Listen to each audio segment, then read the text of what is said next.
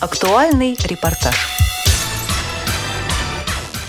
3 декабря 2015 года президент России обратился с ежегодным посланием к Федеральному собранию. Специально для Радио ВОЗ это обращение прокомментировал депутат Государственной Думы Олег Николаевич Смолин. Международный день инвалидов президент Российской Федерации выступил с очередным посланием Федеральному собранию, которое по традиции выслушали не только депутаты Госдумы и члены Совета Федерации, но практически вся политическая элита страны. Ключевой темой выступления была, естественно, национальная безопасность и вопросы, связанные с э, российским самолетом, сбитым турецким истребителем. Но значительное место в послании заняли вопросы экономики и социальной политики. Из того, что важно для людей с инвалидностью, хотел бы обратить внимание на три обстоятельства. Первое.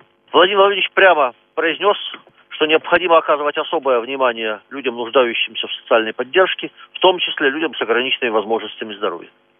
И это важно, поскольку российские власти и правительства, и региональные обычно реагируют на подобного рода заявления президента. Второе. При этом президент сказал, что помощь должна быть адресной. А вот это уже допускает самые разные трактовки. Напомню, что параллельно с бюджетом Государственная Дума принимает законы с условным названием о переходе на адресную поддержку с учетом нуждаемости. Пока эти законы впрямую людей с инвалидностью не касаются, но могут коснуться.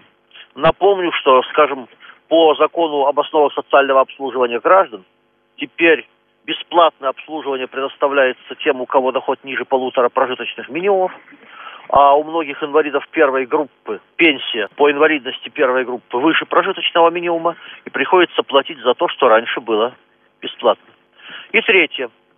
Владимир Владимирович заявил, что ключевая проблема экономической политики – это устойчивость бюджета. Его дефицит не должен превышать 3% от валового внутреннего продукта, даже в том случае, если мы не доберем запланированные доходы.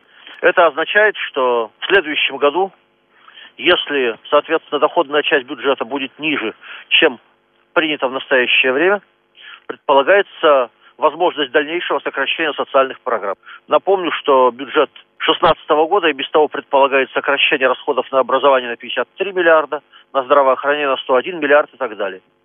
Я думаю, что о бюджете мы еще поговорим, но пока хочу сказать предварительно, что сокращение напрямую программ для людей с инвалидностью не коснулось. Это хорошо. Дай бог, чтобы не коснулось и в течение 2016 года.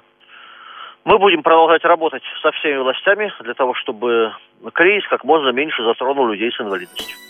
На мой вопрос о том, какие можно сделать выводы и чего гражданам с инвалидностью ждать в ближайшем будущем, Олег Николаевич ответил очень коротко. Формула предельно простая. Надейся на лучшее, но будь готов к худшему. Программу подготовили Иван Онищенко, Олеся Синяк и Игорь Роговских. До новых встреч в эфире «Радио ВОЗ».